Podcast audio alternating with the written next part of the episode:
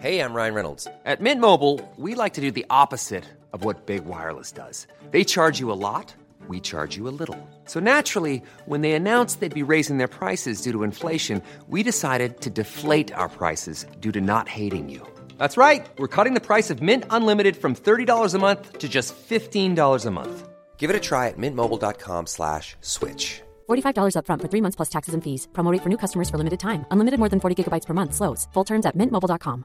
Hey, it's Danny Pellegrino from Everything Iconic.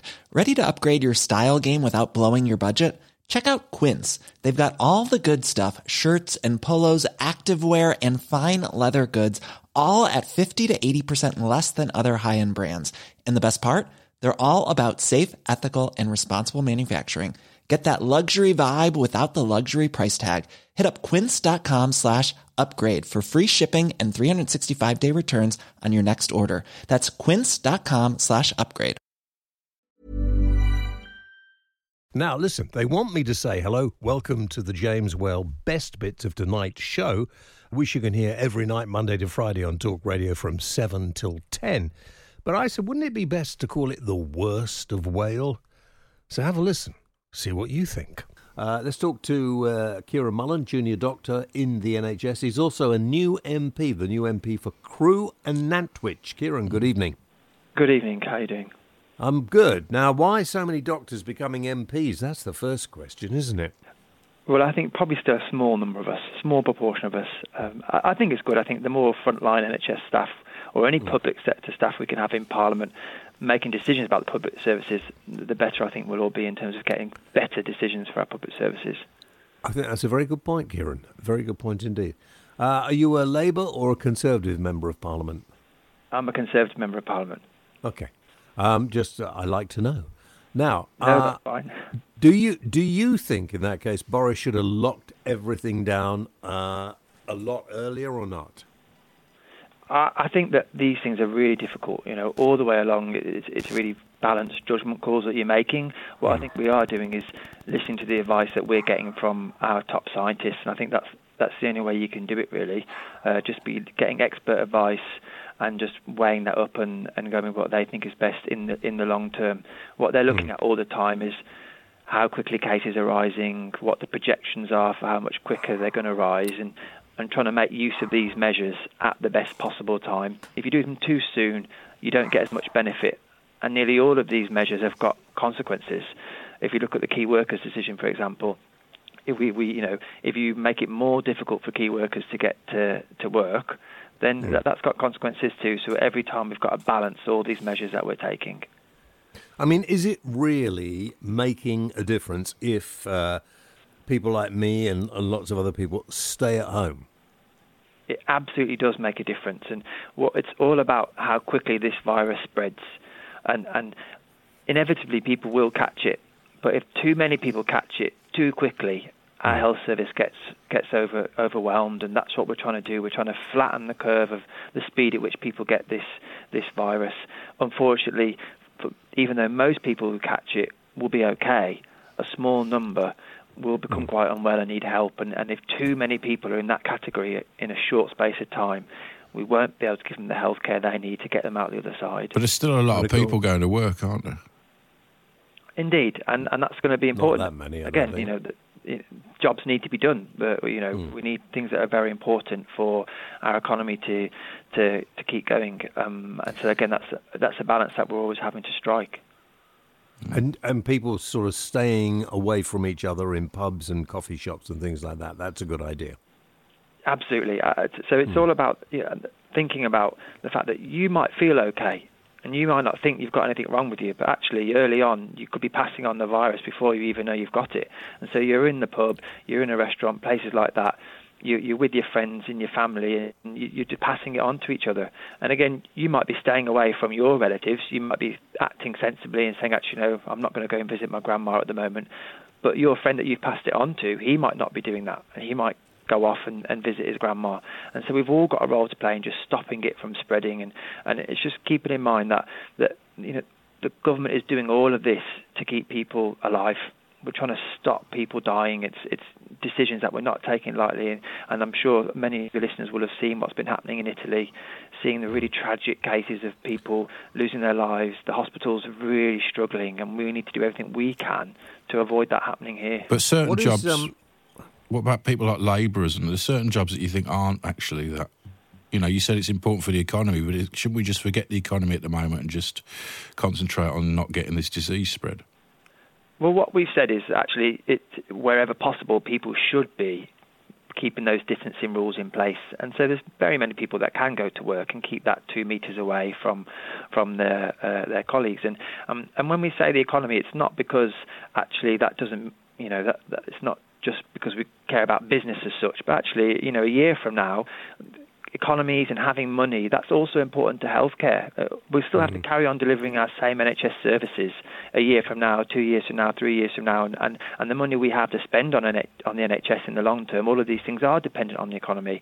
You know, the, the biggest link, if you look at a country as a whole, one of the biggest links between how healthy their population is and, and how much healthcare they get is the strength of their economy. So we've got to think in the long run that we've got to come back from this place. And so actually, it's important to balance what we're doing so that we don't do long-term damage that will also have consequences for everybody's health. Kieran, you're uh, you're a doctor, trained doctor, and you've uh, now become an MP. You're going to go back to the NHS for a short while, aren't you? Yes, I, I will be. Um, I think that for those of us that can make a contribution at this you know, critical time, then I think it's right that we do. And, and thousands of other doctors and nurses and other healthcare staff have, have said the same thing. And I'd encourage any of your listeners, if they have recently retired and they think they could make a contribution, uh, yeah, I would really encourage them to think about uh, whether they can come back and help. And, and it won't just be helping look after these patients. It's actually going to be doing other things that free up the staff to carry on um, and focus on those people that are really unwell. So it's actually anybody might be able to make a contribution if they've worked in the NHS before. And it's something I'm really proud to do. I've you know always been proud of the fact that uh, public services is something that I've done, and and and, and everyone can see now why. Look at the amazing work that our NHS is doing and our other public services are doing. So um, you know I'm really proud to get the chance to, to play my part in that. The James Whale Show Come praise the whale. on Talk Radio. Uh, let's talk to our good friend uh, Chris Bryant, who's the Labour MP for the Rhondda. And uh, Chris, good evening. Welcome to you. Good evening, Uh, James. How are you? I'm very well. I just said I'm. Uh, I'm getting slightly. I don't know. He's locked up in a uh, box. Depressed, I suppose, Yeah, slightly for his own good. Yeah, probably a bit depressed. I don't know. I thought I'd quite like to be uh, on my own for uh, some time without having to do anything or go anywhere, if you know what I mean. I mean, I really enjoy what I do, so I'm. This is great, but then then you don't realise. Well, there's the journey to work. That's Yeah. great. The journey back. The It's a routine, isn't it? When you're there, Yeah, yeah. And it just gets a bit difficult after a while. Yeah. But there we are. You should try being locked in a room with lots of MPs. No, no, thanks. No, no. I, I think you're right. Yeah. It was Now, slightly strange. I had a, uh, you, as you probably know, on the, there's a ballot for who's on the order Yeah. paper for Prime Minister's questions, and I had one last week. And uh, uh, and then, of course, they normally Prime Minister's questions is rammed, and on this occasion, um, they were trying to make sure that we weren't all sitting on top of each other, kind of thing. So we were all spaced out, and um, it made for a very, very different atmosphere. Quite um, strange, really. Well, not everybody got in either. I wouldn't have thought. Uh, no, no, lots of people. uh, So the vast majority of people were told not to come into the chamber, and lots of people. I mean, we've all been on a, you know, don't come if you, um, if you, unless you have to, kind of thing. So last night I had a debate on the accident and emergency uh, department staffing around the country, so I had to be there yesterday in Parliament. Um, but now I'm I'm at home in in the Rhondda. I uh, I watched some of your debate last night, um, or yesterday, and I was I, I thought it was an exceptional debate. Do you actually think anybody took enough notice of what you were saying? I think that I, I think the government minister, who I like actually, I think she's doing well. All of them, they're doing their level best, uh, but they're running to, you know, stand still in a way.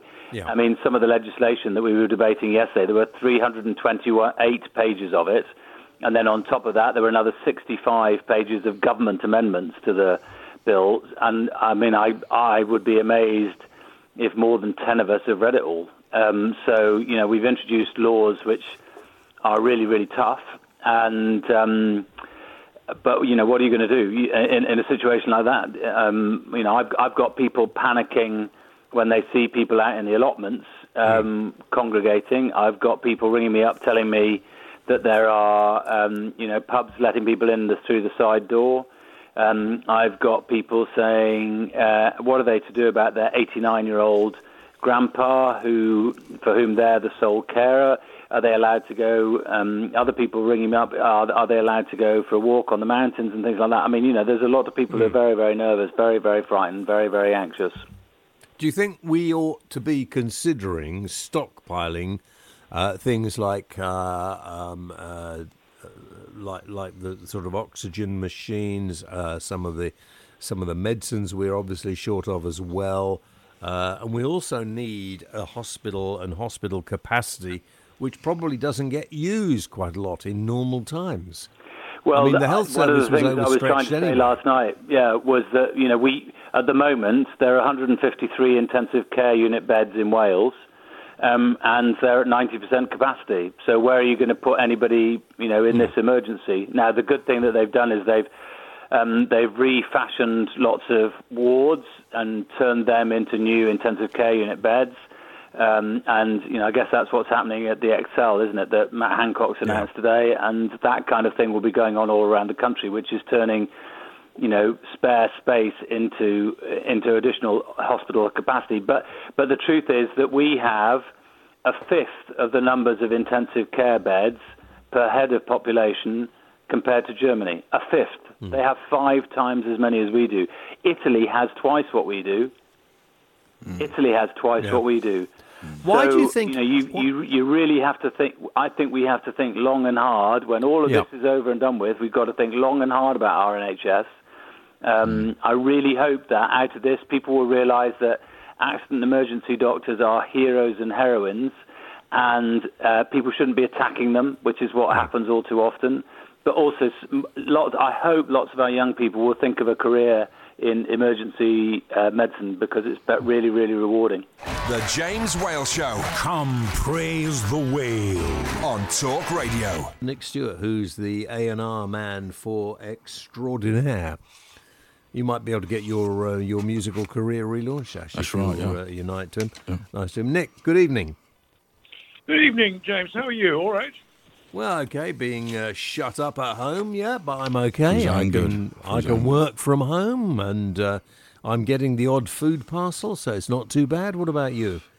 Well, uh, pretty much the same here. The sun shone, um, and uh, it's it's it's strange strange days, as Jim Morrison Yeah. once said. Yeah, Yeah. strange days.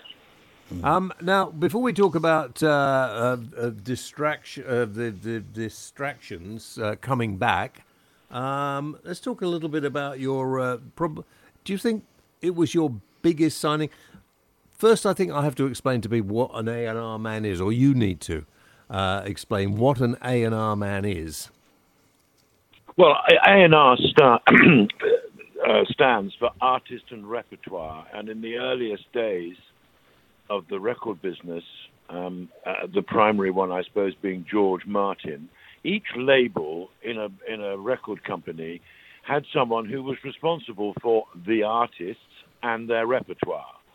And George Martin uh, looked after in the early his early days um, Peter Sellers and, and, and some comedy stuff and then was introduced to the Beatles and by Brian Epstein, and the rest of that is history. Uh, Norrie Paramor did it at Columbia; those were the two main labels at at EMI. Dick Rowe did it at Decca. So, and every company had an A&R man. And Island Records in 1979 um, hired me as an A&R man. My job was to go and find potential acts for the label. And you signed U2, didn't you? I did sign U2, yes. Ash, we were coming coming to that. Why'd you have to ruin the discussion? Sorry about that. Honestly, honestly, worry. Ash, you really are a pain. Yeah, no, I was just, you know, trying to bring it up so Yeah, people you were just realise sort the of being significance. Yeah. Uh, Well, we're going to do You're that. very kind, Ash. Uh, the, the, the, the order of march was that I, I, I'll come back to how I signed the distractions, but I signed the distractions, Killing Joke, and then U2. So those were my first three, and um, you know that was that went reasonably well. The distractions was quite an interesting one because at the time, behind the Island Records office in St. Peter's Square, West London, was a, distri- a distribution service run by the great Nick Flower, who would put out stuff uh, by Rough Trade, Mute, and Factory Records. And I went out there one afternoon and started, you know, fiddling about and poking about. And he said, "Why don't you take this?" And he gave me a copy of Unknown Pleasures by uh, Joy Division, which I listened to pretty much for the rest of the day, thinking this is different, this is fantastic, and made an appointment to go and see the guys at Factory in 42 Palatine Road, Manchester. Um, one one day, I'd never been to Manchester before, and I'm only just saying that because I genuinely hadn't. And um, I went off to 42 Palatine Road, and I know uh, Palatine. Road, Mm, um, you, do you know where that is? Yeah, yeah, Palatine Road, yeah. Yeah, well, that's where the headquarters of Factory Records in August 1979 Yeah. was. Yeah. Anyway, um, they were all there. Tony Wilson, Rob Gretton, Alan Erasmus, and the great Martin Hannett. And I sort of breezed in in that rather jolly way that I have, and they all looked at me and thought, who on earth is this southern git? Um, and I said, I've, I'd like to sign Joy Division. And Rob Gretton looked at me rather fiercely and said, well, they're not for sale. They're not for signing. You've had a wasted journey. and, and Tony Wilson, who was um, I, might- uh, I, I, I grew to like, I got to know Rob quite well, and I grew to love him dearly. Actually, he's a, he was a typical gruff northerner. But Wilson, of course, was one of those sort of charming. He said, "No, no, no, no, it's ridiculous. You've come all this way. Look at look at what else we've got." He said, "You can't have orchestral maneuvers in the dark. They, you can't have them because they've been signed by Carol Wilson to DinDisc." But he said, "You, you, you, you might like this," and he put on "Time Goes By So Slow" by the Distractions Uh-huh. which I completely fell in love with and wanted to know more about. And decide went back to London and, and convinced myself and my bosses that um, I would sign this rather cool, odd, quirky bird sound, birds meet punk sounding band called the Distractions, and I did. And why are they deciding to come back again now? Well, why they, oh, yes. I discovered six months ago. Um, good question. Uh, I discovered six months ago that the record had never been released on CD. And it was then that making inquiries, because I do my Man in the Moon label reissues interesting albums and indeed new ones as well for that matter, but they do put out reissues.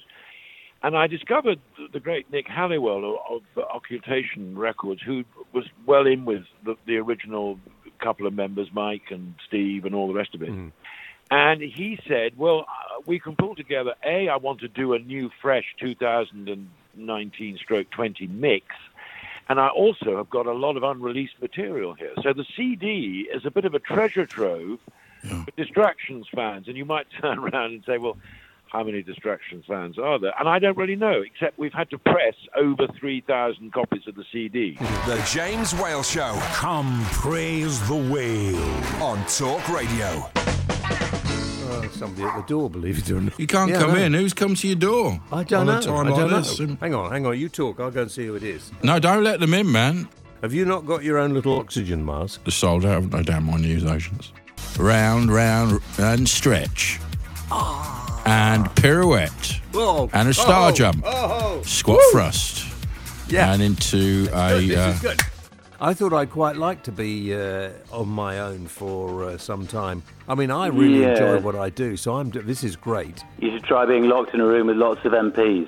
I'm exercising all the time, mate. All the time. Mm, Um, my six pack. When you see me next time, you're going to be out. You just won't believe it. oh, you're You bringing some believe it. beers for all the lads. I think I'm going to try and master that thing on the staircase. You do the dancing thing on TikTok. Walking up on your buttocks up and down the stairs. No, no, not that one. How would you control a teenage boy? Say you had a 16 year old boy. I mean, he's got to stay in, but it, that's also going to be quite tough. Get him a PlayStation. That was uh, the clips for today. The worst of Whale, or sorry, sorry, the best of James Whale. Thank you for listening. I hope you enjoyed them. Well, I suppose if you didn't enjoy them, you won't be listening, will you? Anyway, I'll be back seven o'clock until ten, Monday to Friday on Talk Radio. Have a great day. Thank you for listening. Even when we're on a budget, we still deserve nice things. Quince is a place to scoop up stunning high-end goods for 50 to 80% less than similar brands. They have buttery soft cashmere sweaters starting at $50, luxurious Italian leather bags, and so much more. Plus, Quince only works with factories that use safe, ethical, and responsible manufacturing. Get the high-end goods you'll love without the high price tag with Quince. Go to quince.com/style for free shipping and 365-day returns.